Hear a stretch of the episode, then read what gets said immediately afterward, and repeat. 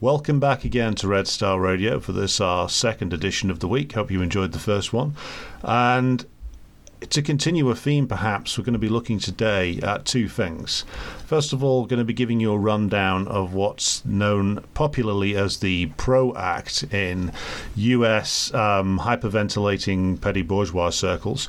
Um, and what that means in terms of it being a supposedly pro labor piece of legislation, supposedly something that can make uh, organizing workers easier inside the United States, and asking the question whether or not that actually does or not.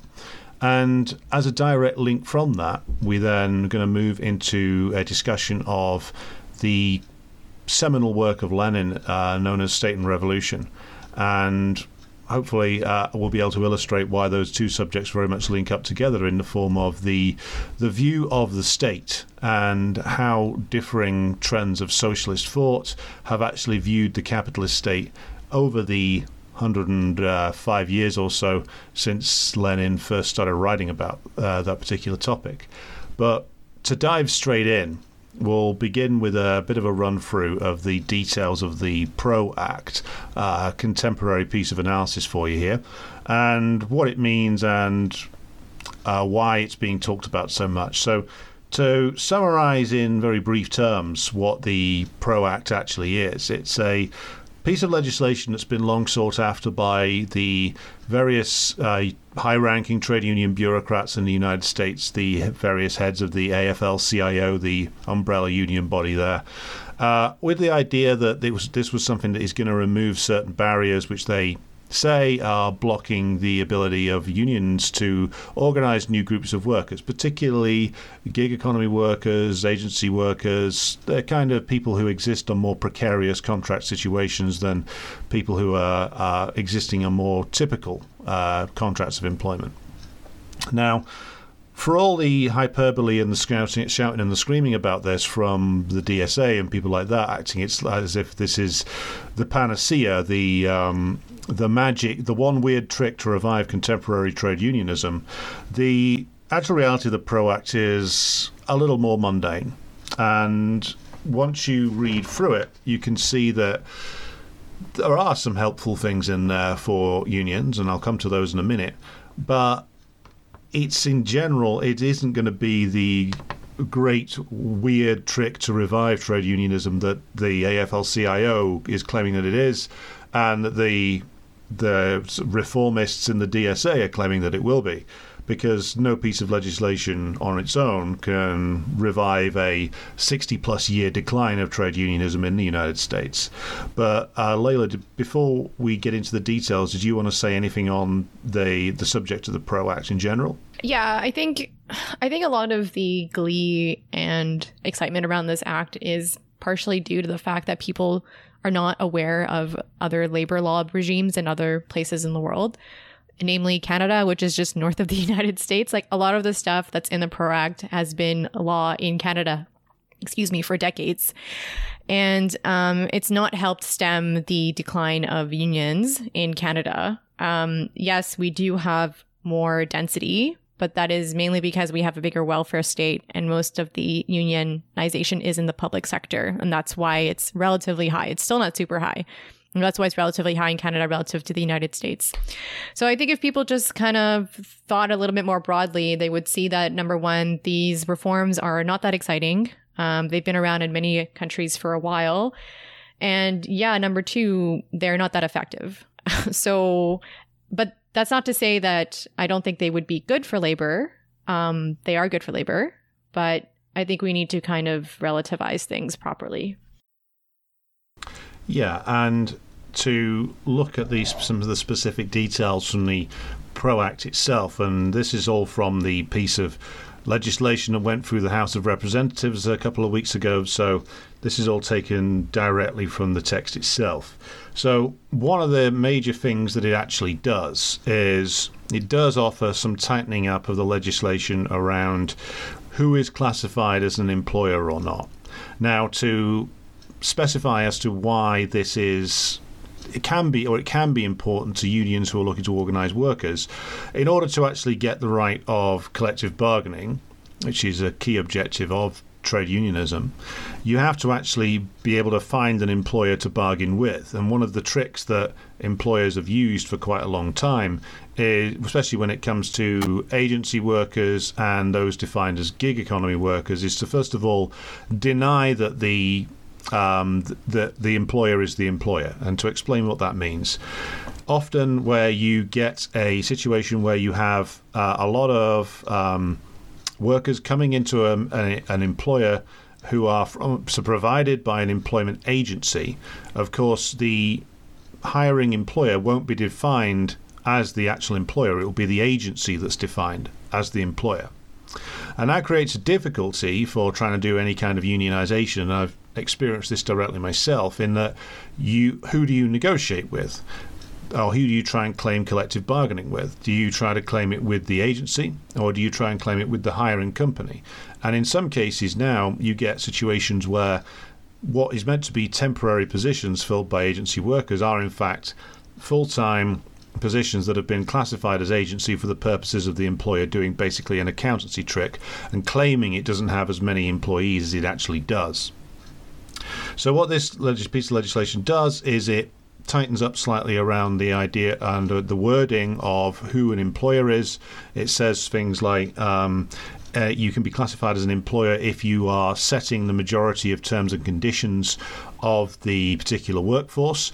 So, to give an indication as to why that is useful, um, a place I used to work in, uh, where I was trying to organise a bunch of agency workers, the and then you would try and bargain with the the the the, the direct the main employer, the employer would say, "Well, that, we don't set their terms and conditions. That's set by the agency." But of course, then you go to the agency, and the agency says, "No, no, this is just something which is given to us by the hiring employer." So. In reality, it will be the hiring employer who sets a lot of the terms. So, by clarifying that you, they can be classed as the employer um, in this situation, it does make the job of labour organisers a little bit easier in terms of forcing a negotiation if you manage to get some workers organised. So that is a step forward, and it's an important one because if you if you are in that situation, you can just be batted back from pillar to post in endless delaying tactics by the agency and the and and the, and the employer. So that's important. And I, if I was in a situation where I was trying to organise people, I, that would be something that would be useful a useful tool for me in terms of actually getting somewhere in terms of bar- trying to bargain with the employer. Um, definition of supervision is also tightened up, as in who your supervisor, who your manager is, because uh, again, a lot of uh, workplaces that use a lot of agency labour, um, and also, of course, in the gig economy, claim that there's no direct supervision or claim that the supervision is rather muddled, whereas this clearly defines um, who a supervisor or who, who is providing this the supervisory capacity is. So again, that's useful. And the other, the final two points I wanted to make was that they there is a lot of extensive language in there, which is quite obviously targeted at Amazon and some of the other big employers over um, not um, discriminating against employees who choose to join a union, not being able to just, or theoretically at least, not being able to just straight up fire people who try and organize, even including some some moderate provisions to protect people who take strike action i.e., you can't the, employer uh, it is now considered a bad labour practice, and the employer can be taken to the U.S. equivalent of a tribunal if they sack somebody for going on strike. Um, there's a clause in there which says that the employer cannot force uh, workers to attend uh, mandatory anti union briefing sessions, which Amazon is uh, notorious for doing, and that it um, makes it a bad labour practice, again, that's the language of the acts I'm using there, to uh, force employees to sign contracts which include anti union clauses in them. So if you want to work here, you, for, so then an employer like Amazon or somebody else could say, if you want to work here, you have to sign this contract which has a no union clause in it, meaning that if you try and join a union or let alone try and organise in one, then you can be fired instantly. So it makes that more legally difficult in theory for the employer to do. All of those things, I would argue, are, on the face of them, positive steps forward in terms of it can make the union's job a little easier in terms of claiming for collective bargaining rights, and it can also reduce perhaps some of the fear that workers will have of being just instantly fired if they so much as look at a union membership form. It also has some stuff in there about the employer being obligated to inform uh, uh, workers of their rights to join a union, that they have to advertise the fact that they're yeah, that their workers are free to join a union. Again, can be useful in certain circumstances where you're trying to remove some of the fear and anxiety that a lot of precarious workers, especially, will have about unionization. So I would argue that regardless of the uh, comparative weakness of the enforcement terms of this act, those those terms within it, if they were to be implemented, would actually be useful for um, anybody who's actually trying to organise a group of workers on the ground. Um, did you want to come in anything, anything there? Well, yeah. I mean, I just think a lot of these things. Um, so I think right now, what unions tend to do a lot of the time, same in Canada, and I'm assuming same in the UK, is that they tend to fixate on kind of trends in labor whatever. So, like, uh, the PRO Act has a lot to do with the gig economy and trying to figure out ways of organizing workers in the gig economy. Um, but the fact of the matter is that the vast majority of workers are, you know, permanent full time people. Like, many workers have a second job, right? That's why we have a higher percentage of people who are part of the gig economy. So, the BLS reported that reports that like 36% of workers are a part of the gig economy, but it's not their primary job.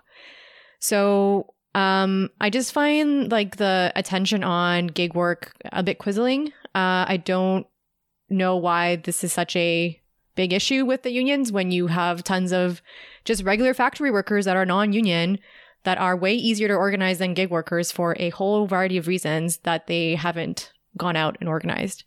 Um, I mean, I think that these protections are good. Um, I would never oppose them, but I just think that, yeah, like, um, the protection from getting fired if you look into a union, like, what is that's not. I suppose, in theory, one could go to the labor board in the United States and um, contest a firing, and that does happen in Canada, for instance. Like, so if um, a union is trying to organize a unit and someone gets fired, they can bring that person to the labor board of the province and um, basically they get like an automatic union um, at the workplace. So it can work really well sometimes, but it just doesn't happen very often. so it doesn't like these things are good like on paper, but in practice, like they just I'm telling you guys, like I live in Canada, these things we have already and we've had for a while, and they just don't work out in practice. The the root of the issue is not really the bad laws, the good laws. I don't know. Maybe maybe I'm understanding. Yeah, the, I, I think the the you can't union bureaucrats get lost in the idea that they can essentially find uh, an easy way back to mass union membership, and because they've lost that. Certainly in this, well, certainly in Britain and the United States and Canada as well, the union numbers have been in a steep decline for a long time now and they keep looking for a way to sort of magic their way back to high membership numbers. They don't, because of the nature of the people who run the unions being lifetime bureaucrats, don't actually see the fact that whenever the union movement in Britain certainly took a step forward, it was because a new layer of workers steps forward and organizes themselves, and that sparks a new wave of militant struggle. That was the case all the way through the 19th century, and uh, and that was the case where the union movement kept building its numbers all the way up to the early 1980s till the point when we had 13.5 million people in trade unions in 1980 that was that wasn't because of some great initiative from the union leaders. It was because there was this almost do do it yourself attitude on behalf of the working class, which is that their militancy and continued militancy all the way from the end of World War II up to the mid 80s, that's what generated the numbers in unions. Unions were filling up with people because different layers of the workforce saw that militancy was working in that it was actually advancing the cause of the working class and was for a, a, number of years in a row. And then when the working classes gains came under attack from the late 60s through to the middle 70s, the unions were seen as being strong enough to actually withstand that attack and push the employers backwards. That's why people were joining. It wasn't because, like, um, Jack Jones or Hugh Scanlon or any of the other big union leaders of the time were particular geniuses, even though, of course, they were generate they were better leaders than anything we've got now because they came about at a more political uh, at an era of more political mili- and industrial militancy. But the the Pro Act isn't going to uh, fix the problem that the U.S. unions have had, which is that they've been the, the capitalists went scorched earth on them Yeah. from the mid 40s onwards. That's not going to. It's not going to change anything. What'll change U.S. trade unionism, what'll change U.S. working class power, is when a layer of the workforce, the well, a layer of the labor force, s- steps up or and organizes itself, often on the basis of organizing from scratch, not through existing institutions. Because those are often completely hidebound and bureaucratized, um, steps forward and organizes themselves and actually forces the employers to make concessions. That's what revived trade unionism in Britain at the end of the 19th century. It's what caused all the concessions to be made post World War II. So until you get that, then all this legislative fiddling, even if it passes the Senate, which it won't, is essentially like, well, okay, that's nice, Yeah. but it doesn't solve anything. Uh, but from the point of view of those social democrats in the DSA who see an increased role for the state in terms of the state being able to arbitrate more in labor disputes, which don't labor disputes which aren't happening at the moment. Um, if if your point of view is well, wouldn't it be great if there was a tripartite board to administer this? Then it looks great. But tripartite boards and like freeway discussions with the employers and the unions and the government, that's not what makes a powerful union movement, and it never was. And by try, by running around and trying to sell this as some sort of gigantic advance, well, that of course they're overselling it as they always do. Yeah, and I also think that like um the way that this has been approached is obviously doomed to fail. Okay? Like the kinds of laws or regulations that are in the Pro Act were one in Canada, so many of them like so for instance, um the PRO Act um, man, um, mandates that employers must bargain with a union, um, which currently does not exist in the United States. So that's why it's such a hard, like, uh, labor has such a hard time getting a union going because the employer will just not come to the table for like months and months and months and like break the will of the people trying to unionize. Um, so we won that in Canada in 1944 as a result of militancy. Okay. So you have to understand the direction through which that kind of regulation was coming. So it was World War II. We had a like basically full employment in order to meet the demands of war production. And uh, labor was feeling strong because they were they were strong. They were fully employed. And they would just continuously walk out on the job to get better conditions and better wages they would walk out, they would strike, they would do work stoppages, and this would interrupt production as the boss would try to hold out and see if they could just starve the workers back in. So the government was forced to install this law because it needed to keep production going, right? Because if workers were going on strike anymore, this would cause too many interruptions. And because individual capitalists can't really see the whole from their individual situation, they're not going to do anything to rectify that. So the government had to walk in and, and rectify it with a law in 1984, the Privy Council Act of, um, uh, Pri- the Privy Council Act um, 1003. So, um, this was some this was a win by the working class at the time so yes all of these kind of trade union wins are dialectical they both they ultimately the dialectic gets kind of pushed towards the capitalist side because it you know trade unions can never overcome capitalism so all trade union gains are kind of like that. But it was still a win because it came as a result of worker militancy.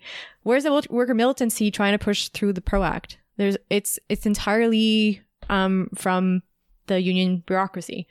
So, like, it's not like there's no chance this is going to pass, number one, because actually, um, unions, even though they are ultimately, you know, they have been uh, incorporated into the capitalist state, employers would still rather not have a union at work, no matter how bureaucratic and how ineffective they are.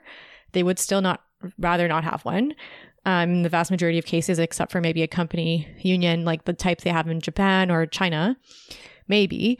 Um, so um, it's not going to pass because employers actually do not want these things to pass. Like they actually do not have an interest in unions at all. Like no union is much better for them than a union. Um, and I think that's something that people are kind of ignoring, like um, to think that the state is going to pass something which um, does not like will uh, will bother the capitalist class unless they really have to, as in the situation in Canada because of the unique situation which we had with the war. They're not going to do that, right? So people both celebrating that the state is or the Democrats are like waking up or something and ready to give labor their rights, or people saying, "Oh, this is a um, this is a, a trick by the unions to like um, like uh, uh, lasso them in and you know reduce their militancy so that they they will uh, subsume their um, their power underneath um, marginal trade union wins. None of those two things are true because there's no militancy to begin with. So we can I think we can entirely understand this bill as simply um, a quid pro quo uh, between the Democrats and the union bureaucracy who came out for Biden, and uh, now Biden's going to say, okay, I came out for you guys. I tried to get this thing passed. It passed the um, Congress, but oh wow, so sad. I can't really do anything about the filibuster stuff. It doesn't pass the Senate. End of story. That's just gonna it's just gonna be like this back and forth thing. There's nothing more to it. It's very surface level level because it doesn't come from a place where it would be meaningful, i.e., it's not coming from labor. Yeah, exactly. Without without the actual militant role of the working class, then none of the none of this bureaucratic fiddling can will mean anything. And to give an indication as to how this is a dialectical process, we look at another historical example, which is that the um, unions in Britain from the mid 60s onwards, um, of course, the working class comes under sustained attack in Britain after around about 64 as the rate of profit dips quite severely and the um, British finance capital starts trying to push through fundamental changes in how the British economy works into in order to boost its own interests, and of course the working class resists, and it, this resistance rapidly becomes very militant and widespread. So that, and also it's something which escapes completely the control of the trade union bureaucracy they um, the trade union leaders are as scared of it as the Labour government of Harold Wilson was at the time.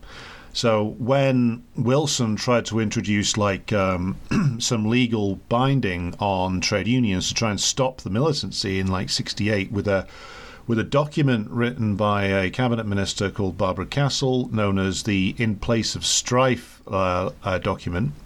Uh, that was something which the union leaders may well have been willing to go along with. But what happened was there was a rebellion from the grassroots of the union, starting with the National Union of Mine Workers and uh, the up and coming leader, future leader of that, Arthur Scargill, but also a lot of other rank and file workers war- led walkouts from the factories and mines and steel mills and basically made it clear to the union leaders well, if you don't resist this and tell Wilson to pack it in, then we'll just walk out anyway and you lot will be left like a bunch of generals without an army. And so the union leaders are then forced into a point where they have to tell Wilson, well, you can't do it. And then, of course, this struggle then carries on all the way through the 70s. But what become what is then brought in by Wilson when he gets back into power in 1974 um, is he is faced with a unified, a more a, a very unified working class taking militant action over and over again against the conser- former conservative government of Heath. So what he does is he manages to put in place a series of bureaucratic tripartite arrangements between the union leaders, the representatives of the the employers through the Confederation of British Industry, and the government and then says, okay, well, we're going to try and solve all these industrial disputes by having this tripartite arrangement. And for a lot of reasons, which it, will take me too long to go through. What he succeeded in doing was damping down that mood of generalized militancy, binding the workers through their unions into a bureaucratic structure within the capitalist state to, to supposedly solve these issues. In reality, just slowing down struggle, making sure struggles petered out, demoralizing the working class politically and industrially, to the point where by the time you get Thatcher in 79, the working class is now divided. The most militant section of it, in the, in the form of the miners, is separated out from the, from the less militant sections of it. The generalized struggle of the early 70s has been dissipated and destroyed partially through these bureaucratic tripartite methods. And what I, why I bring that up is because that shows you how different measures at different times are, of course, dictated by the rhythm of class struggle the strength of the working class, the strength of the reformists and the trade union leaders in this case, and also that those measures back then were and should have been regarded as wholly reactionary because you have a situation of rising working class militancy and working class consciousness being put and set back and tied down by these structures that are put in place. Whereas if they suddenly brought those structures back today, in the situation where we've had like 40 plus years of defeats and um, uh, bureaucratic tying down even further of the union movement, if we went back to the laws as they were in 1978, it would, in a bureaucratic fashion, be a, something of a step forward. Because the, the nature of the class struggle has changed through the defeat of the working class and the throwing back of their rights. So, what was reactionary in one period can be seen as more progressive in another if and that's what you have to bear in mind when looking at changes like the Pro Act.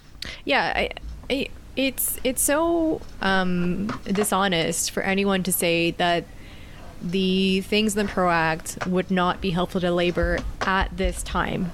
Okay, because you're basically saying if you think that this Pro Act is some kind of actually anti-labor legislation, you're basically saying that you think the working class would be better off if there was zero percent union density in the United States.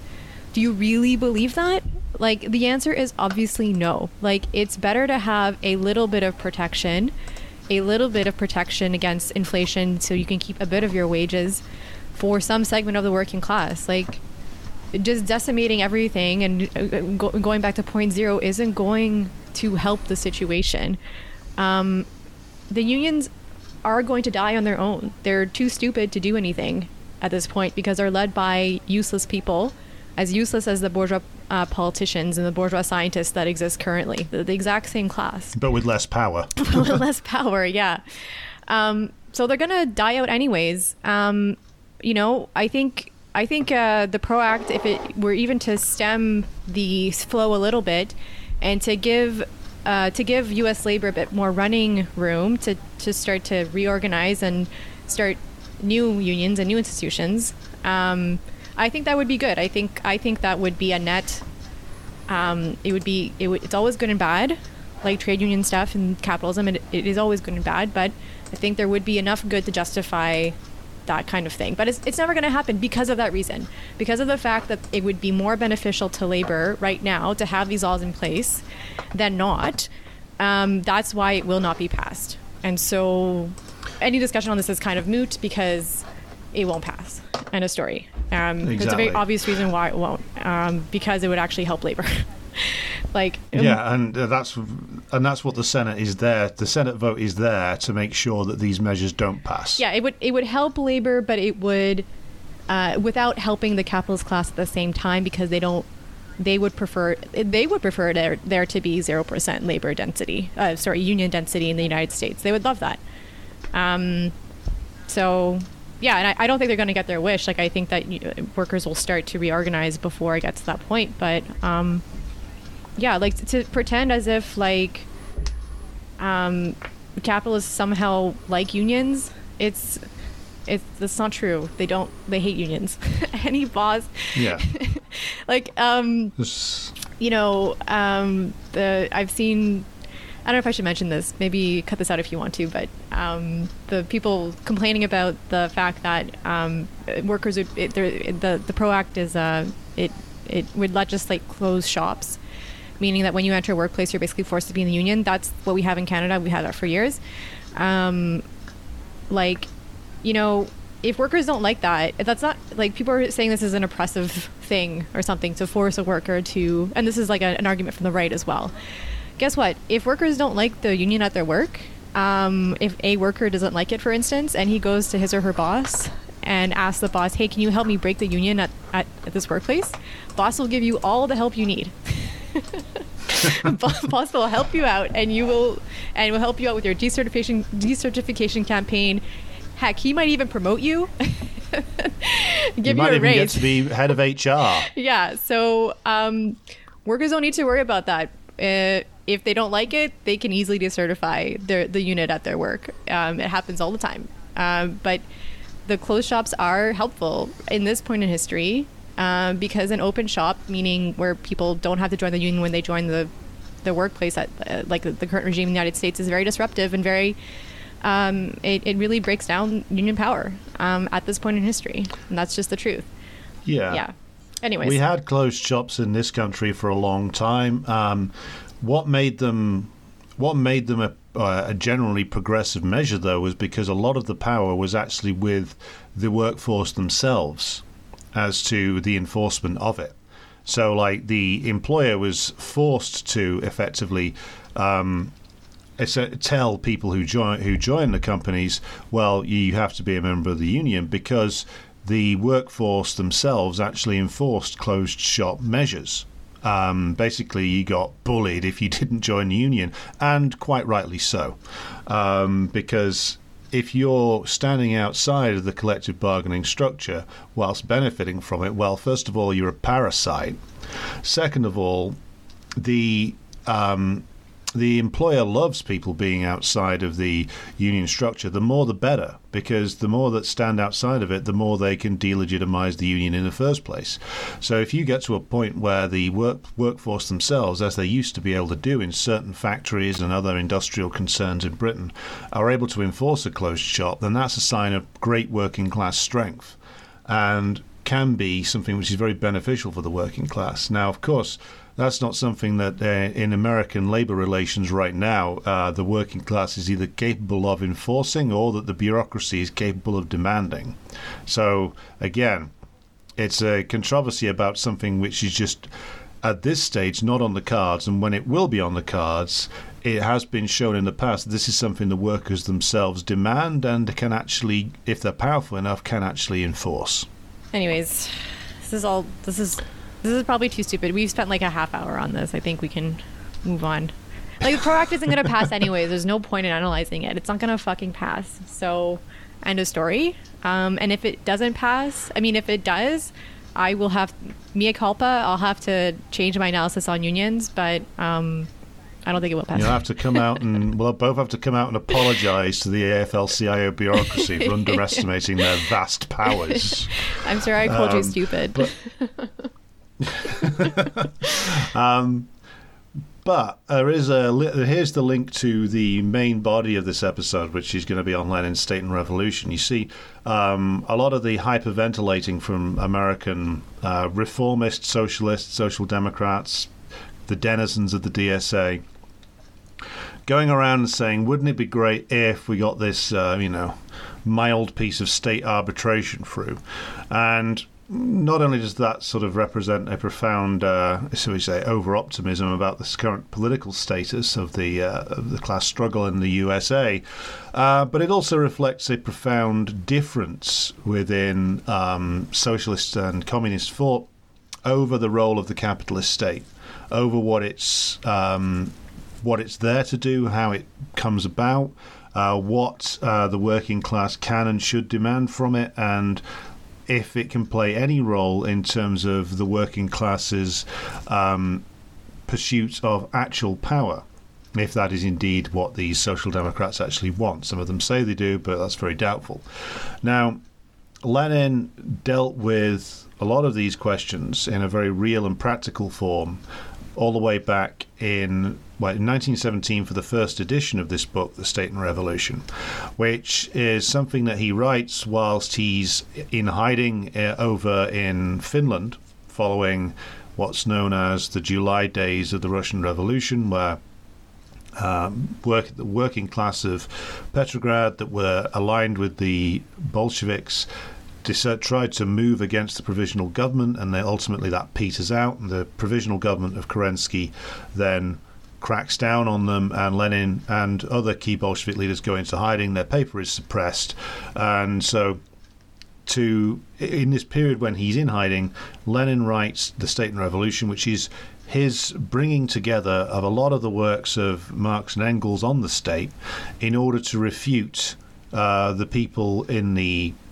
a lot of whom are aligned with the Second International around um, thinkers like Kautsky, um, who were making various different arguments at the time as to why the state was some kind of uh, neutral body or was some kind of body that could be taken over and used by the socialist parties or the working class in general.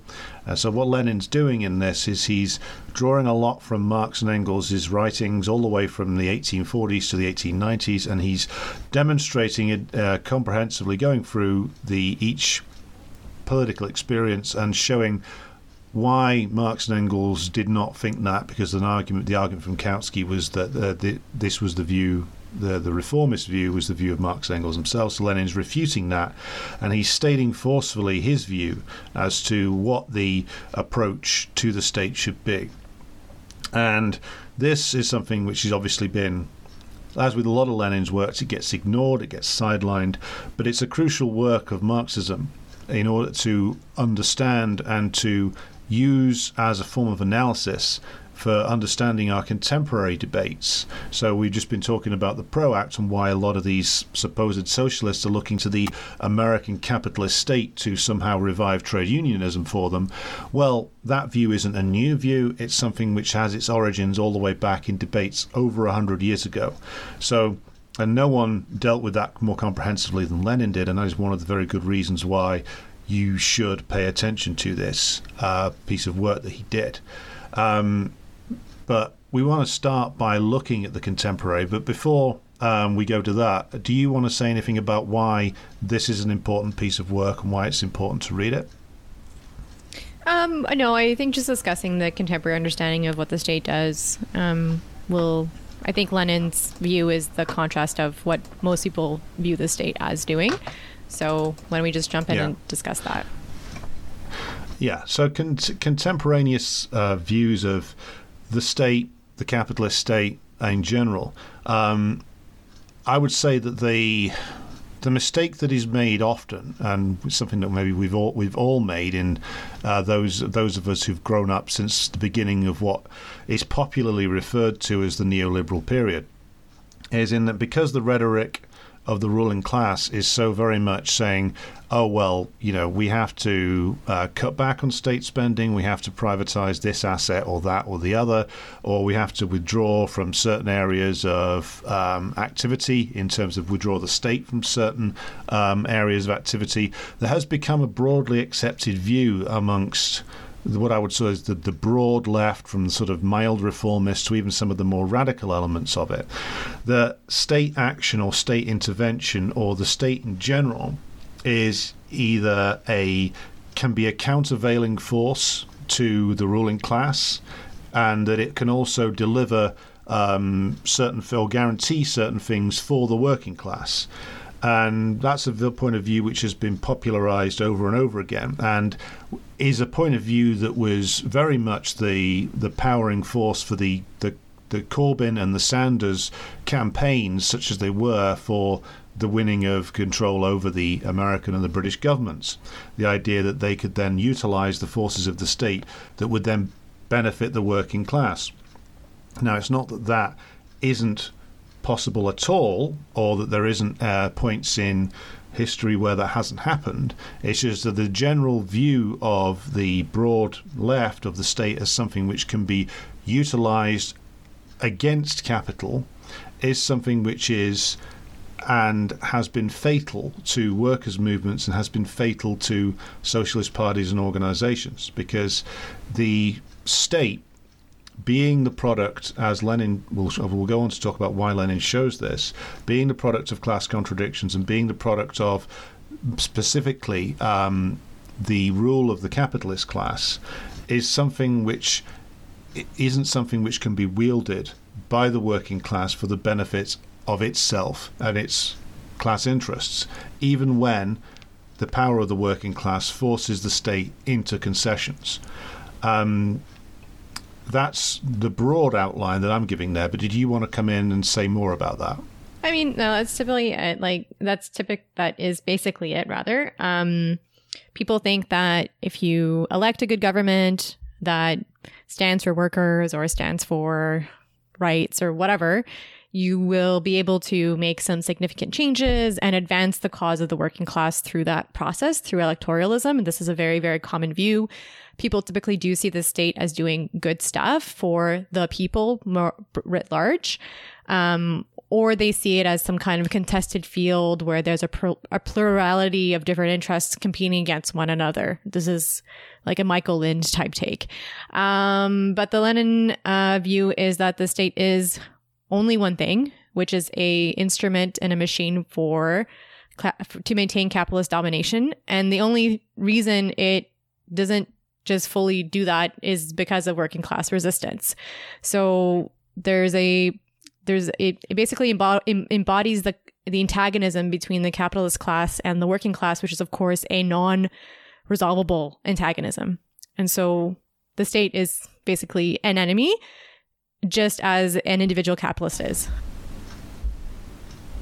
Yeah, and the the nature of the state in terms of how it arises is, and Lenin talks at length about this.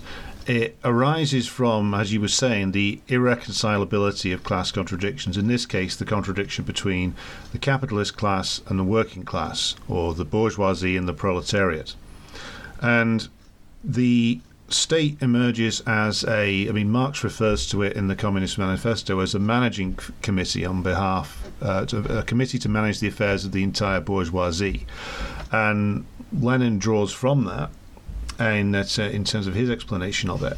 And so what grows what grows up under under capitalism is this is this state machine which is there to both directly and rather bluntly enforce the rule of the capitalists over the working class through the direct uh, intervention via state forces and the direct um, inflicting of extreme violence through state forces on workers who go on strike or rebel against the conditions of their exploitation by the capitalist class.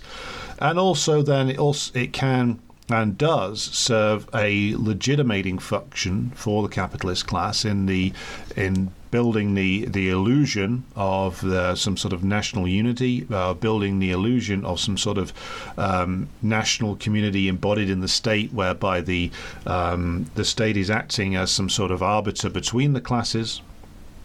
All of which Lenin argues is a dangerous illusion, basically, and that the the nature the nature of the state machine, it may take on different forms in terms of like how it appears to the working class over time.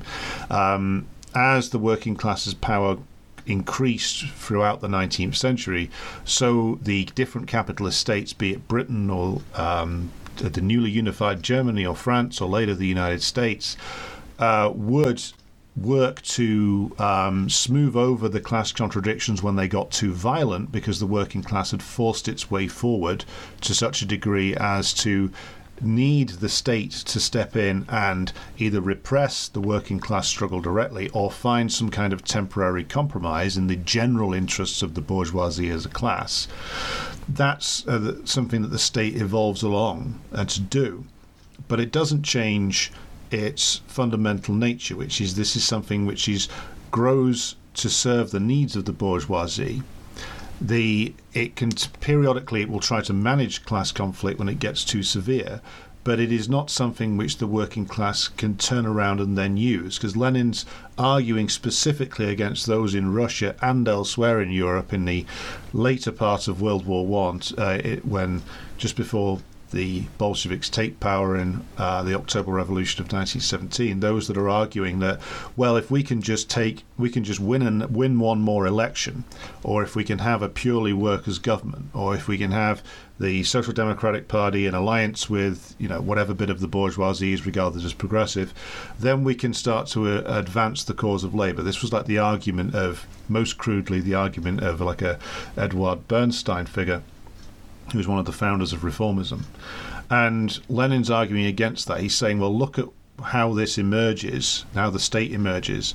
Look at the class, look at the the fact that it's the, the ruling class, the capitalist class, which is who they are obliged to build it, to build this entity, to manage the uh, to manage the class contradictions in society. So why on earth will be the workers be able to wield that for themselves? And he's making the point that that is not only is that impossible, but it will also lead to severe defeats when parties that are allegedly parties of the working class try to do that. Um, that's uh, my overview of uh, his summary of the nature of the capitalist state. Um, did, did you want to come in with anything on that? Uh, no, it's pretty good summary. Uh, basically, the yeah, I mean, I think the salient point is um, from the book that I take is um, understanding how the state arises and that it's not a natural feature of human society. It arises because there is a class antagonism that needs to be dealt with, which is why you don't see state structures in classless societies, the only ones of which have ever existed are primitive societies, and some of which still exist, like hunter gatherer societies still exist in some places in the world. They don't have a, a state because there is no class antagonism to manage. Um, states only come into being after uh, the advent of class because you need to maintain that domination, and a key part of maintaining that domination is through violence. And so the state arises to, um, you know, as, as the, uh, I don't know who said this, but they they hold the monopoly over violence and they use it to maintain domination of one class against the other. Because domination is not a natural class exploitation and domination is not a natural state for the human species. Um, it's something that comes later much later in the human species history. Yeah, so as it's not a natural condition, it has to be enforced um, often through direct application of uh, force and violence from what uh, Lenin terms the special bodies of armed men, which is the military police structure of the state, which is often used to uh, directly crush uh, working class resistance. It's also imposed via the the building of a, a permanent and large scale state bureaucracy, which is there to uh, manage and discipline the, the working class on behalf of capital. And the the the every aspect of this the from the people who um, staff the senior positions in those structures all being drawn obviously from the bourgeoisie to the lower parts of it staffed more by the, the middle class or petty bourgeoisie every aspect of this is built around securing class rule. So even when uh, the advance of um, socialist or workers' parties in terms of winning elections, in terms of um, having sustained periods in government, be it in Britain or France or the Nordic countries, even where you have all of that and you have all these bits that the social democratic parties are able to bolt onto the state, it never changes its fundamental nature. Um, it's always uh, the entity which is ultimately the possession of the, the capitalists themselves. It's never something which is going to be converted to the uh, the possession of labour. Um, so that's Lenin's basic argument, and he calls the state um, a parasitic outgrowth of the capitalist system, in terms of it's something which which grows up and absorbs a lot of resources from capital to sustain it. So it's a parasite in that in that that, that sense but it's also something which the capitalist system cannot do without. They can't do without the state's ability to actually. Um, a state's direct ability of repression, but not just repression, repression with an air of legitimacy attached to it. That's also an important aspect of state organization. Um, so that's the that's the general uh, overview. A couple of um, p- other things to say on that, which is that Lenin also mentions that the um, the there obviously he recognizes that there are different forms that the state under capitalism takes, which is the um, the, the, the, bourgeois democratic republic being a preferable form of state for the working class rather than the sort of despotic direct dictatorship, uh, because even with all the limitations that the um, that a democratic republic has, having the ability, the working class having um, some small ability to freely associate and to freely organize, elevates that slightly um, in terms of its favorability for the working class than the direct dictatorship through either back, uh, monarchical dictatorship or a fascist military and police regime. So it's important to draw that distinction that he does see that there are differences in capitalist state, but none of which changes the fundamental nature of it. Yeah. So, um, I think in order for the state to be able to do anything, um, independently, um, truly, it would have to exist outside of the totality of capitalism. Like capital is a totality; it encompasses the entire world, right? Entire human society. Um, and so that's not it's not possible for the state to exist that way, right? Um, and so like I think um, a lot of the ideas around the state being able to do something independent of the class forces at play um, come from a mistaken view of how society functions, as if some elements of society can exit the mode of production and exist outside. It can't because you need the mode of pr- production to make all the houses and the food and the clothing and all that stuff. Like that all comes from the existing mode of production as much as the state does, right? So it arises out of a class society and it has a it has a clear set of institutions that serve a specific function to repress the working class. Um, so the separation is entirely illusory, illusory, uh, um, and it. I think um, something I was reading um, from a communist and talked about like how this autonomous the the autonomous nature of the state and the fact that we view it as autonomous, including the capitalist class. The capitalist class also tends to view the state as autonomous. This is actually a fetish that results from um, the commodity form of production in capitalist society. So it um, it only seems that way because uh, of the fact that we um, produce things and they're alienated from us. And we see them as and we interact with one another through things rather than through people. But those things are actually the embodiment of social relations of people who work on them and then you know transport them and all these things. Like they're the embodiment of human labor. Um, same thing as the state. Um, like it, it, it, it adopts the same kind of fetish, fetishistic um, existence as the commodities in our society does. Um, and I think that though, like this, um, this illusion has really captured the minds of a lot of theorists, including Marxist theorists, um, which has made um, them kind of lose sight of what the state actually is, and also kind of ignore Lenin's uh, comment on the fact that it is a parasite. So when we see the state acting in ways in which we think are against capitalist interests, it's not because the state has somehow turned against the capitalist class in favor of the working class or in favor of itself, for instance. It's because the state, due to the fact that it arises uh, to uh, reconcile or try to reconcile contradictory interests of the individual capitalists over which which rule society, also uh, will act in contradictory ways, right? So it both will uh, assist accumulation, but it also will fe- fetter at the same time, right? Like um the the state's impediment of capitalist accumulation uh, can happen and it does happen, but it's only because it arises out of a situation of contradiction. And so it will itself work in contra- contradictory ways. But it doesn't mean that its ultimate function is any, it might act, uh, but the dialectic, the dialectic is still within the bounds of capitalist domination though. Like it doesn't mean that it, you know, it exits, it exits those bounds. So I, I think that's really the root of why people don't understand the state properly. Like I think they've been captured by the illusion, um, as so many people are when it comes to regular commodities, like or commodities writ large. Yeah, and also the fact that it goes back to what Marx originally said, actually, which is the the idea of the state as a managing committee.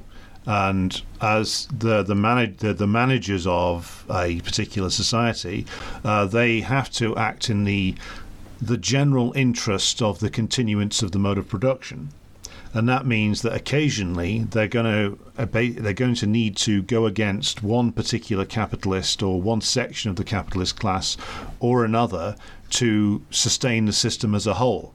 So, like when you get a reforming uh, government, like, for instance, the Roosevelt administration, which brought in the New Deal in the United States, a lot of the capitalist class, or a significant section of it, screamed blue murder about that and complained loudly. And but of course, as Roosevelt himself said, well, what he says, well, what I'm doing is I'm acting, I'm acting in the general interest of my own class here by making a few concessions, by curbing somewhat the most sort of vitriolic and reactionary parts of the uh, U.S. capitalist class, curbing only slightly, as it turned out. But that's in the general interests of the whole system, which is the, the view that the capitalist state has to take when looking over this. And that's certainly how a capitalist state, when it is running with a degree of efficiency, looks at it. Um, we'll talk more probably in later episodes about how capitalist states in a in a process of degeneration look when they're uh, handling these contradictions. But the other point here is that we, in our previous episode, we were discussing the um, the what the actions of the uh, the state in Japan in trying to conjure its way out of the uh, long-term stagnation and decline of the Japanese economy, and one of the things that sort of comes out of that is the realization that the um, the idea of the separation between uh, the state and economic activity, which, as you were saying, is something which is fetishized. Um, that illusion is well, that perception is more and more an illusion now, given that under this period of late finance capitalism, state monopoly capitalism, the control of the capitalist state and the and its integration between itself and private so-called private industry is has grown to such an extent where you in terms of both structure and personnel you can't tell where one ends and the other begins and that process is only going to uh, get worse or become greater as time goes on. But you'll notice that the capitalist will continue to try and sustain the illusion of separation, even if it just doesn't exist anymore. Yeah, and we, we talked about that at length in, length in the Japan episode. Um, um, I think looking at finance capital makes it clear as how illusory this whole thing really is. like, it really is yeah. just you know calling different financial tools a different word um, to make it seem like there's a separation, but actually, um, finance capital shows more than ever decaying finance finance cap um, decaying monopoly capital in the West shows now more than ever how the state, the military, finance capital, meaning you know, eh, like has sorry has come together in um, together as finance capital. Like they're they've melded together into one thing. There's no separation at all, um, and they they're literally just maintaining class dom- like um, in Japan uh, the capitalism is on life support. um, and with like the entire state structure, the entire financial structure working together to keep it there. And just to, it's not doing anything at all. Like it's, it's literally not doing anything except maintain domination. That's that's all it's doing. It's just getting profits for, for doing nothing. Um, just to, to dominate. So, like, there's no other way of understanding this if you think that the state is somehow autonomous from from from capitalist domination or can somehow transcend it or can somehow you know be used otherwise like it it can't like it's not it wasn't it was created by the capitalist class for itself. Like it created this modern state modern liberal state in order to take power from the feudal aristocracy and um, create a situation where in which capital accumulation would be possible which means a society that is run on liberal rights rule of law etc etc um, I think that the experience of labor post 1945, where it seemed like the state was able to um, adopt these like more welfare type um, policies um, that seem to help labor and seem to advance um, the working classes um, life, like like better their lives. um, kind of ignores like I don't. There's never a discussion of the Soviet Union and when these kinds of things are mentioned, like the United like the West had to do that because the Soviet Union was a thing, and they had to counter the ideological and structural and other uh, influences coming from the existence of the Soviet Union, which is why it worked so hard to destroy the Soviet Union and succeeded. So, yeah. yeah so like I think that that the the the post, um, kind of the post World War II, kind of compromise, as people say, is a very special, specific historical period. Um, because the Soviet Union was such a immense historical um, event and a piece of progress um, that was exceptional. Like workers' revolutions don't happen that often.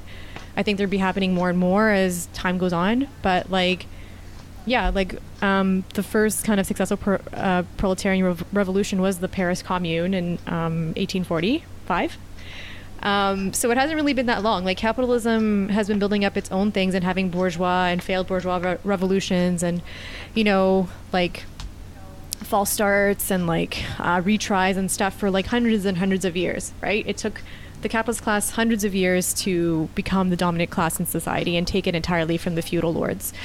So, um, yeah, like it doesn't make sense to view like a short period in history as like the final state or something like that, and to think that the state has suddenly changed its um, purpose after hundreds of years of, of being for one thing only, very clearly in the past. Um, now it you know it had to change a little bit because there was this historical event of the Soviet Union. So, yeah. So like, do you want to talk about what the proletariat must do with, with the state? Yeah. um, with this one weird trick, um, the to use uh, to use the meme, um, the the point about the the continuity of the capitalist state is something that Lenin points out. He draw again. He draws from Marx in the Marx's book called the the 18th Brumaire of Louis Bonaparte, uh, covering the period where um, Napoleon's nephew, um, the uh, the much lesser Bonaparte, makes uh, creates the Second Empire out of the failure of the uh, the revolutions of 1848. And Marx says in his analysis that the the state that Bo- the original Bonaparte Napoleon built this um, this absolutist state that was actually um, but had a change from the previous absolutist state, and this was something that was centralized, powerful, and institutionalized capitalist property relations more. That state went from being under Napoleon to being back under the Bourbon monarchy to being under the Savoy monarchy to then being under well the temporary uh, Democratic Republic and then the Second Empire. That's like 60 plus years of history going or 50 over 50 years of history where the state machine has barely changed it's been added to by different regimes but it's just been perfected as time goes on so with all those different changes uh, in uh, in regime Marx is arguing and Lenin follows from this the nature of the the class nature of the state does not change and to follow on from our discussion on um, what the state is, this necessitates for the working class, when looking to actually when the working class is looking to actually overthrow capital, the thing they need to do first, Lenin says quite clearly, is they need to smash the state, the capitalist state machine. And that's now become a slogan on a fucking T-shirt worn by you know students all over the place now.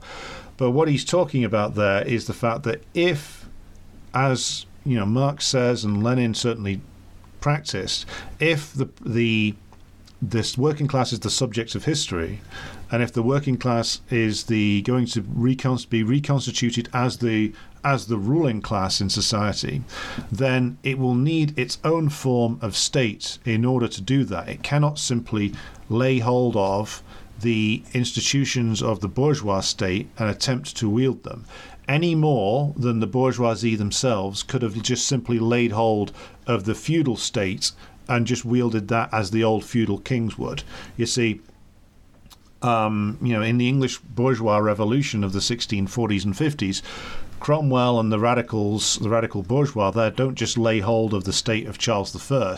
They fundamentally re- smash that reconstitute it and then it's never the same again afterwards because they've reconstituted a lot constituted it along the lines of the something that is required by the rule of the bourgeoisie and the same would be true with the the French Revolution and other bourgeois revolutions in that early period um, so the same is true when it comes to the working class the working class cannot lay hold of the bourgeois state and all its different features that we've just outlined and attempt to then institute socialism through that. It just simply is something which you cannot do.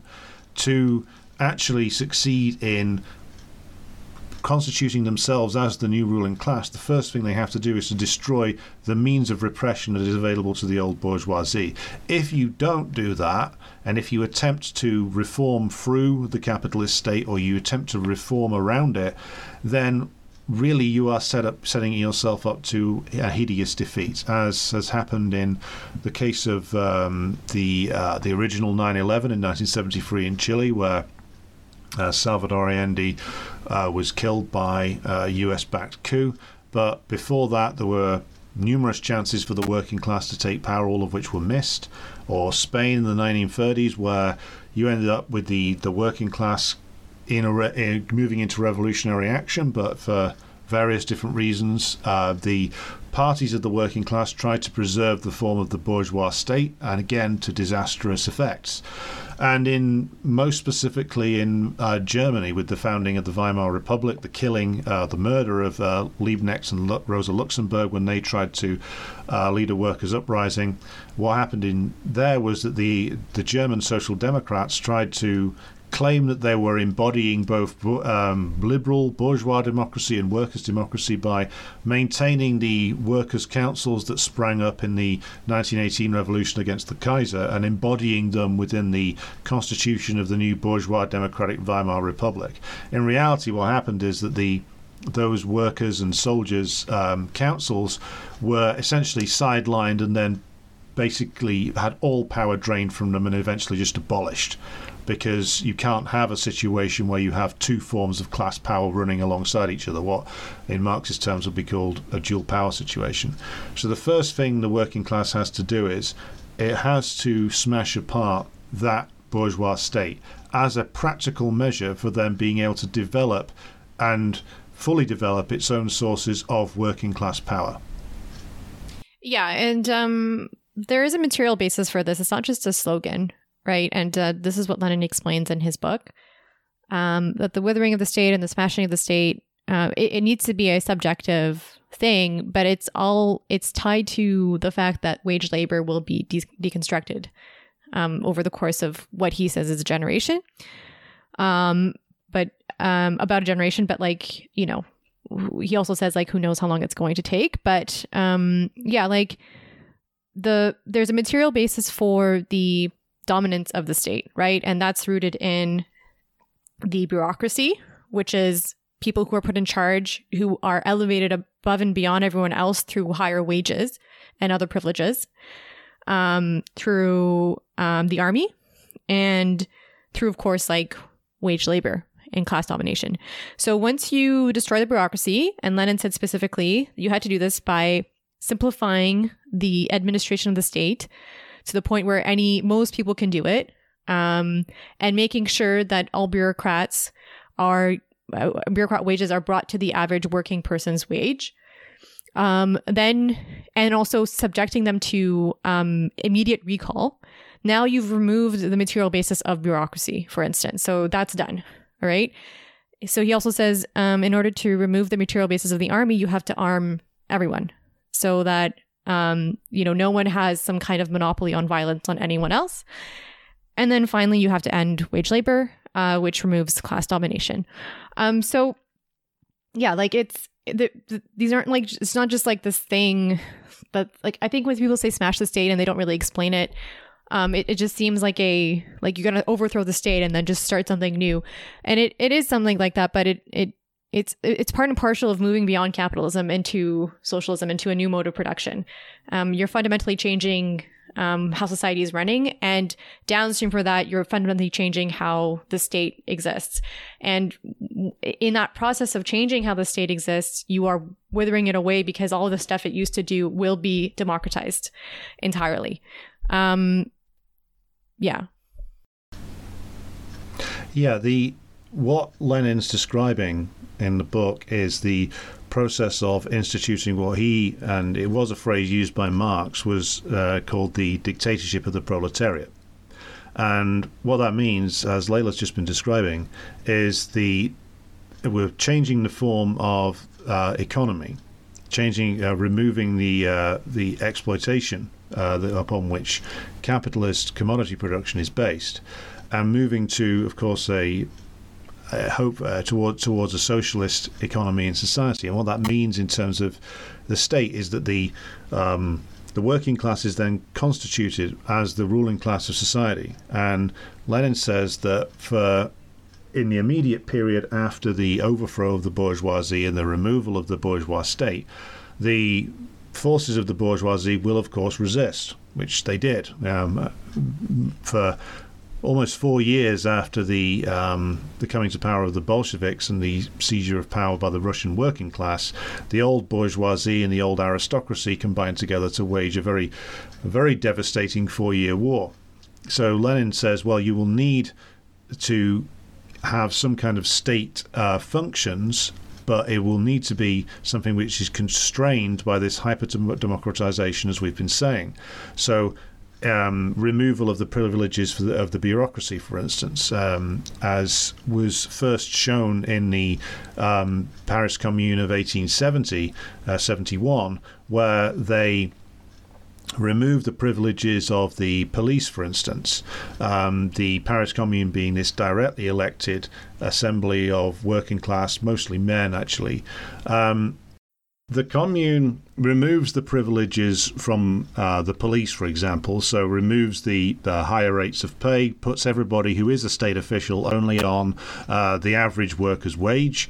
So you remove the elevation of these people above and beyond the working class, and then you basically make them into uh, direct servants of the directly elected assembly. In this, in the case of the Paris Commune, the assembly of the commune. And that changes the dynamic, as does removing the privileges of the bureaucracy. And the aim of this is it's a very practical aim in which this is the working class becoming the um, the governing class, the ruling class, and uh, and not ena- enabling another layer to emerge, which then can reconstitute itself above the working class and then feed off it as a parasite. And that's a very important lesson because it's something that the um, the Second International Socialist parties quite deliberately failed to learn, as Lenin analysed in his previous book, which we were talking about, uh, Imperialism, where the Second International parties, all of whom, he, uh, when they got the chance, uh, entered into bourgeois governments or into some sort of coalition, all of whom accepted all the privileges of office that came from holding an elected position under a capitalist system, and all of whom slowly raised themselves above the working class and benefited directly from the regime of finance capital. And this creates the uh, petty bourgeois inherently opportunist layer, which collapses into uh, what Lenin referred to as social chauvinism, ends up supporting World War One, ends up supporting the most hideous reactionary policies of capitalism, and ultimately, in the case of the German social democracy, these people are the people who order the deaths of Rosa Luxemburg, Karl Liebknecht, and the other communists in Germany in 1919. So this removal of the privileges of bureaucracy and the removal of the um, the um, ability of the of the state bureaucrats to act act as people over and above the working class is crucial for the building of workers of genuine workers' power, as is the recallability of all elected officials. So you don't have this permanent layer of um, officialdom in there, elected or otherwise. And the final point I'll make on this particular section is that Lenin also calls for the removal of parliamentarism. By that, he means specifically the uh, the privileges and the uh, the prejudices that go along with the bourgeois parliamentary system, and that being this this special privileged layer of representatives who become divorced from and apart from the working class from whom they are supposed to, for whom they are supposed to act. Um, the, abol- the abolition of parliamentarism, he says, all comes from this need to actually reduce the uh, the governance of society down to the point where the average working class person could step into the these governance roles and just do them without the need for supposedly special training or special knowledge. And if you look at our current system and how the current degenerated uh, so called democracies are behaving, you could see that basically uh, any average person could probably have done better than the uh, state administrators in the last year when deciding what the fuck to do about COVID, for instance. Um, it's hard to see how any just average worker could have done a much worse job. Um, in fact, I think that's a very good and strong argument for actually for making Lenin's case that the the absurd privileges that go along with the um, the capitalist state bureaucracy doesn't mean in the slightest that you're going to get rational or let alone humane policy decisions made through it. I mean, I, there's uh, Lenin talks about how people uh, how um, Kautsky, for instance, and other people in his time would look at the state and see it um, think it's like this really complicated thing and think that we couldn't possibly go without um, some of the admin work that's done there, like the specialized work. Um, and then always emphasizes that no, like these are, it, it's it's it's just a machine with component parts that are all used for class dom. There's nothing special about it. Like there's nothing. There really isn't any special anything special about being a bureaucrat. Like, um, I it, anyone can do that kind of work. Like it, and I think when Lenin was writing, he was talking about how we need to either even further simplify the um, the uh, the roles and the um, the tasks that are done to run the state, um, so that anyone could do it. But I think that's actually been done already. Like I think that um, people think that bureaucrats are quite smart. They think that the people who staff this the scientific boards and all these different things are exceptionally intelligent. And i think for sure there are some elements of technical knowledge which would need to be retained. But the actual process of making a decision and getting people to do that is not really it's something that requires specialized knowledge. Like so for the lockdowns for instance just listening to a bunch of doctors and scientists give you their scientific opinion on something and then making a decision as to what to do, that is a political, it is a purely political thing, right? There's nothing like something that there's nothing outwardly about the intelligence that and the skills you would need to do that. It really depends on who you're answerable to. And that's why we saw the results that we did because the the bureaucrats that were listening to the scientists are number one, very stupid because they actually don't have hard jobs and they don't have hard lives and they don't have any a reason to um, get smarter. Um, so they don't. And they also don't have to live with the consequences of their actions. That's something that Lenin talks about, where um, the the the difference between um, a workers kind of government and a bourgeois government is that the bourgeoisie don't have to live with the decisions that they make for everyone else they don't have to stay stuck in a small apartment for the duration of the lockdown, like with their kids or whatever, because they don't live that kind of life because they're elevated above, above everyone else for a variety of reasons. Like they don't have to stop traveling, you know? they can still take a holiday, in which they did during this pandemic. But when you have to live with the decisions of your own of your of your um, politics, and when you can be recalled at any time, that really changes the game, and that changes the way in which you make those decisions. Um. So so yeah, people will like people often like I think this argument comes up again and again like oh this is too complicated like I could never do this like you know I can never understand this for instance like everyone has the capacity to ascertain objective reality for sure like I think for definitely I'm not going to like it's not like you can anyone can just become a doctor overnight or can become a scientist overnight but you can definitely understand the main concepts of what's going on there and you can understand the process through which evidence is gathered. You can understand the um the uh, the the weight of such evidence, and you can understand, uh, you know, dialectical logic and also just um, uh, basic logic, and that's like a lot of this stuff is just like a lot of decisions that politicians make that they that they kind of cover up with like this veneer of science and this veneer of like complexity are really just a series of deductive um deductive and inductive uh, decisions that they never truly they never actually explain their thought process. They just cover it up with like evidence or like the stupid model that never pans out or this expert said so and so, but they never actually explain why they're doing something. And there's a reason because they either don't know or it's just because they're maintaining domination and they don't want you to know that. So it, it's really nothing about this is complicated. Yeah, for the cleverer ones, they're uh, seeking to just maintain bourgeois domination. For the current generation of politicians, it's just that they are fucking dumb. No, I just want to say, I think, I think at this point, like society kind of runs itself. Like, I don't think that those in power are running society. I think that like just in, in Japan, I, I think that they're completely focused on finance capital. They're completely focused on making sure the stock market prices stay up. They're not paying attention to things that are going on on the ground. Um, it, it's it's yet another another point in favor of the working class that the working class keeps society running, while these clowns are you know fiddling away with more QE here, more uh, more debt monetization there, and all these different like little tricks. What if we move the decimal point three places to the right? and that would basically and and then put it all on Bitcoin. There we go. That's it. Yeah, they're we, inventing new um, new uh, electronic currencies, that kind of innovative stuff. So they're they're very distracted. yeah, uh, it's also it's also worth making the point that the um, there was of course arguments about like well can the working class possibly take power can they possibly understand the tremendously complicated methods of running society and uh, to to draw on your point uh, the working class already does run an awful lot of society.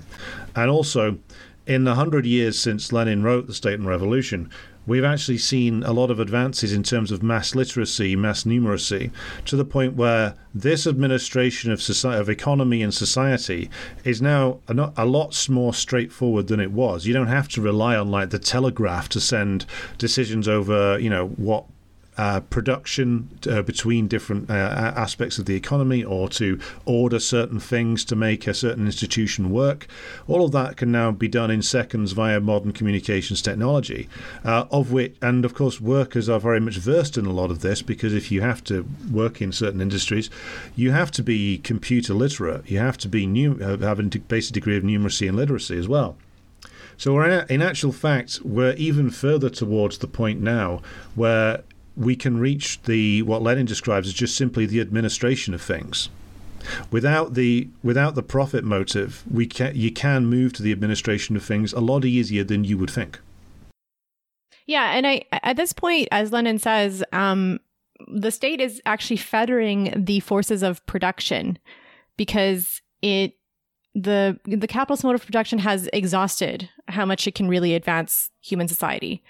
So through bureaucracy and through its focus on finance capital, which is the only capital that ex- exists now, innovation is being depressed or destroyed or inhibited through monopoly capital capitalism and the mode in which it competes. So it's actually the state is actually fettering things. Like it, started to, for instance, it's degraded science to the absolute minimum. for instance, um, so it's not doing any like whatever good you might have argued it did before in terms of advancing the capitalist mode of production is um and I think I think any working person knows this like they'll have some stupid boss who tells them to do stuff in a dumb way and they know there's a better way of doing it but they can't do it because their boss says so. I think that's like a very good anecdote for how society goes generally. Anyone who's had to who's had to deal with bureaucracy knows this. Like the simplest thing will take you like five weeks to get done. Um, you know, that's not the smartest way of doing it. so it's, it's, yeah, I, I, this argument is completely silly. Anyone can run it. Like, it, definitely workers can run their workplaces much better than a capitalist can because they're not, they don't, they don't know anything about the way in which workplaces run at all. Like, they're just, they have their eyes on the numbers and that's it. But, um, yeah, when it comes to the state machine, um, I think that is doing way more harm than good at this point. Um, if you can just remove the bureaucracy and you know give people access to, you know, like, I mean, just just any given thing, like trying to get like a playground built in Toronto takes like years because it has to go through the city hall and it has to get the approvals from all the committees and it has to do this and that. Like, you know, these things are not necessary. There's no reason why if we want a playground somewhere and everyone decides, okay, let's do it, the next step is to actually do it. Um, but in bourgeois politics, the next step is to discuss it and do a study and do a vote and do another vote, send it to committee, do another study and do another vote. Like, you know, it's, it's got all these extra steps. And I mean, it's just because it's, it's a parasite. It arises from a contradictory situation. And so it will have these like negative effects as a result. Yeah, and then they don't build the playground but sell the land to developers. yeah, and the conclusion. And the conclusion is we we sold it to be built um, by a luxury flat developer, um, but now the housing bubble's burst and everyone's gone bankrupt, um, which is basically how the uh, the local authorities in Manchester and the northwest do do things. Um, but the other uh, the, the other crucial point about the working class potentially uh, running running society is that the um, the working class is predisposed by the role that you're in as a working class person. If you're going into a workplace every day, as still all the way through the pandemic, as we've pointed out at length, the working class is, um, you are predisposed towards a because it's necessary co- cooperative working. Cooperative working is not encouraged by the nature of capitalism, but it's necessary for capitalism to have a working class which learns to cooperate, and therefore, through cooperation, you know, obviously profit is made by the labour, but also is where a lot of innovation comes from. And to go to the point about innovation stif- being stifled by the capitalist state in this sort of um, state of um, state monopoly capitalism in decay um, how many times, I mean, we've all experienced this, do um, workers themselves come up with ideas for actually how to improve their workplaces, improve their sites of production? But actually, they either are unable to express them or they're disincentivized from actually coming up with innovative ideas because the boss will use them just to fire them and just to institute labor saving measures. So if you're confronted with a situation where you're thinking, well, I've got all these ideas as to how this to make this run better, but if we we tell if we actually push these ideas, because how many times have you had it where the boss turns around and says, I want to hear your ideas about how to make this a better place to work, and everyone thinks, well, fuck no, I'm not going to help you because all you're going to do is turn around and say, well, thanks to the, the these ideas you've you've given me, I've worked out how we can now lay off half the workforce and make the rest of you work longer. So that's so rational. so rational, much profit. Um, the the innovative process which could be unleashed by doing away with the um, exploitation of labor, by doing away with the um, exploitative method by which capitalism operates, there could be a much more innovation unleashed by doing away with that and actually unfettering the population from the bourgeois state as well. Um, because at the moment, the reason one of the reasons why everything's stagnating is because we're in a situation where capitalism and the capitalist state is fettering the productive forces to such an extent, and there could be a real burst in innovation if we actually move beyond that. Yeah, this is exactly what happened with the feudal lords. They were fettering the advance of human society at that point, and that's why the capitalists took them over. That's why um, like in Japan, we were talking about just a few days ago. Um, they they did their revolution there, their failed revolution, like partially failed, because the way in which feudalism was administered in that country and in other countries is that it split up the country into these fiefdoms, and you couldn't travel easily between the borders. And they want the mercantile capitalists, like which is the um, the young bourgeoisie, wanted to be able to travel easily and sell their stuff. Um, so they had to destroy the, that separation. And so they did their revolution in order to centralize the administration of the state. And that's what's happened in all, all bourgeois re- revolutions. A big part of it is centralization. Um, and so we are also being faced now with a fettering of, of the productive forces and of, of human flourishment for sure.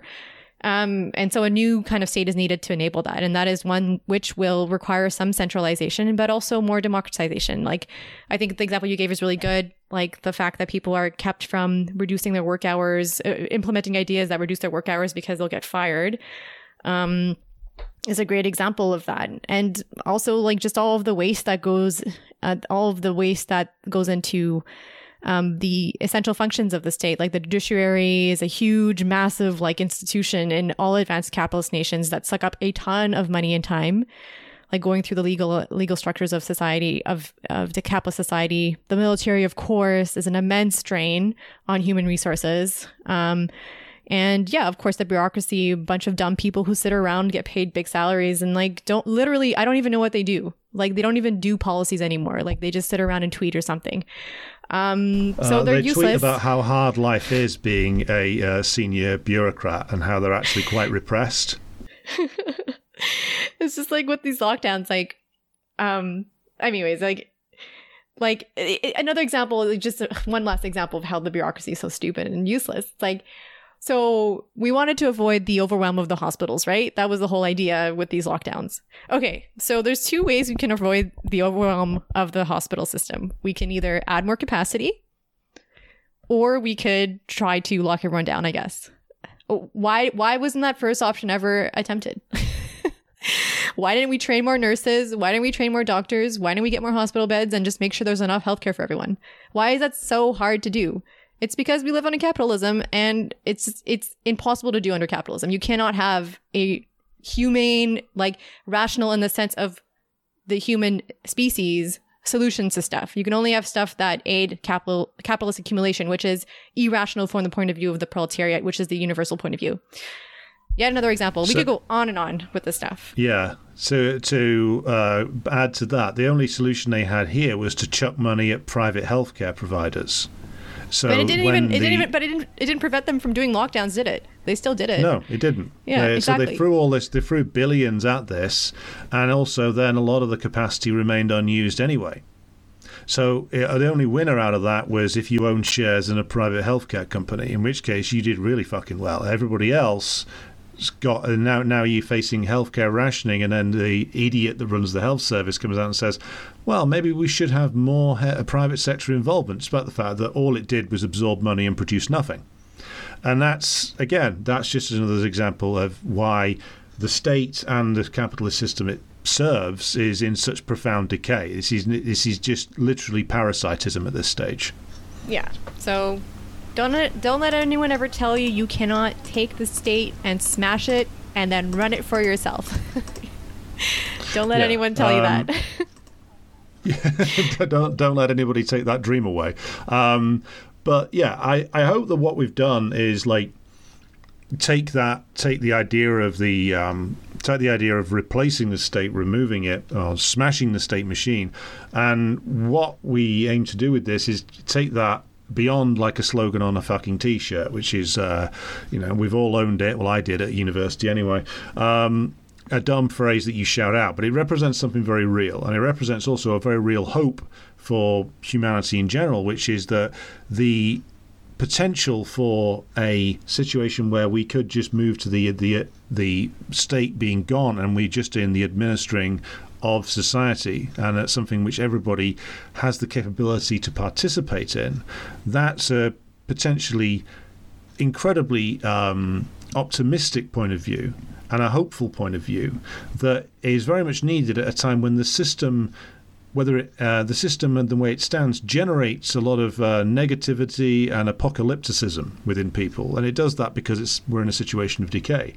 But by reading and being familiar with the arguments Lenin makes in the State and Revolution about the potential for the future society, that's something which can actually give you a profound optimism of, of what human beings are truly capable of in the good sense of the term, and that's why I would encourage everybody to read it and engage with it because it can it can be a mind um, it can be a mind expanding experience in the non narcotic sense of the term. Um, did you want to uh, add anything else to finish off? Because I think we've covered most of it there. Uh, yeah, we've been talking for a while. Whoa. Um, yeah, so. Uh, no, um, Lenin's great. Um, don't listen to the haters. Ignore the haters and losers. yeah. Um, and uh, yeah, like I think it doesn't mean that there's no place for reform. And I don't think that me, like you or me, like Alex and me, um, are against reforms. But I think we have to f- properly understand what those reforms actually do. Like when we're looking at the PRO Act, for instance, and never lose sight of the fact that um, a revolution is necessary for for the proletariat to actually win um, freedom. Um, so a line in this book that I really like is um, when Lenin says you have to uh, have revolutionary bold- boldness. You need to, you know, be aware of the material conditions in which you're working in and make an analysis that's congruent with that, but never lose sight of um, the end goal, which is the revolution. And Lenin is probably the best person for for for balancing those two things and knowing when it's time for revolution and knowing when it's time for reform. Um, but never losing sight of that revolution and never like losing the revolutionary boldness. And um, I think in his writing, Lenin's really good at reminding everyone of that constantly, like having some good material analysis, historical analysis, but also never forgetting to mention revolution. exactly, and yeah. I think on there we can we can leave it for this episode. We'll be back again next week. So from both of us, we'll see you again soon.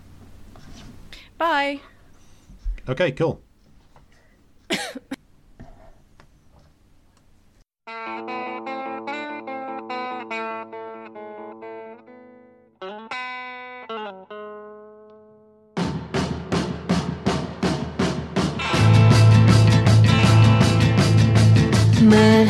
Marie douceur, c'est ainsi que tu me surnommes. Tu crois bien sûr me connaître mieux que personne. aussi, fais bien attention. Je te l'ai déjà dit cent mille fois sur tous les tons. Marie douceur a beaucoup, beaucoup de patience. Oui, mais un jour tu verras entrer dans la danse.